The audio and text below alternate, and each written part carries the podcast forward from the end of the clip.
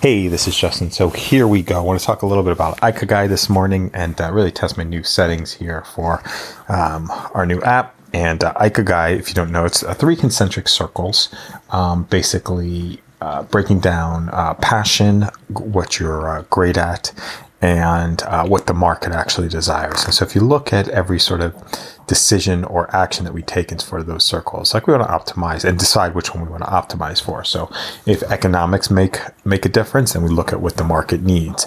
Um, if um, you know if economics don't matter as much, or maybe impact well impact on human beings is debatable one, don't matter as much, then you might want to focus on uh, passion or or or um, some of the greatness. And the whole idea is you know how I've been thinking about this is focus on the things that we're passionate about and then let the um, uh, you know, borrow some of the greatness from some of the other people, and then the market demands um, there are some some some processes that actually go into that, and then just get feedback from the market on what's actually getting created. So more to come on this one, but I uh, just wanted to put this out here as an original thought. Have an amazing day.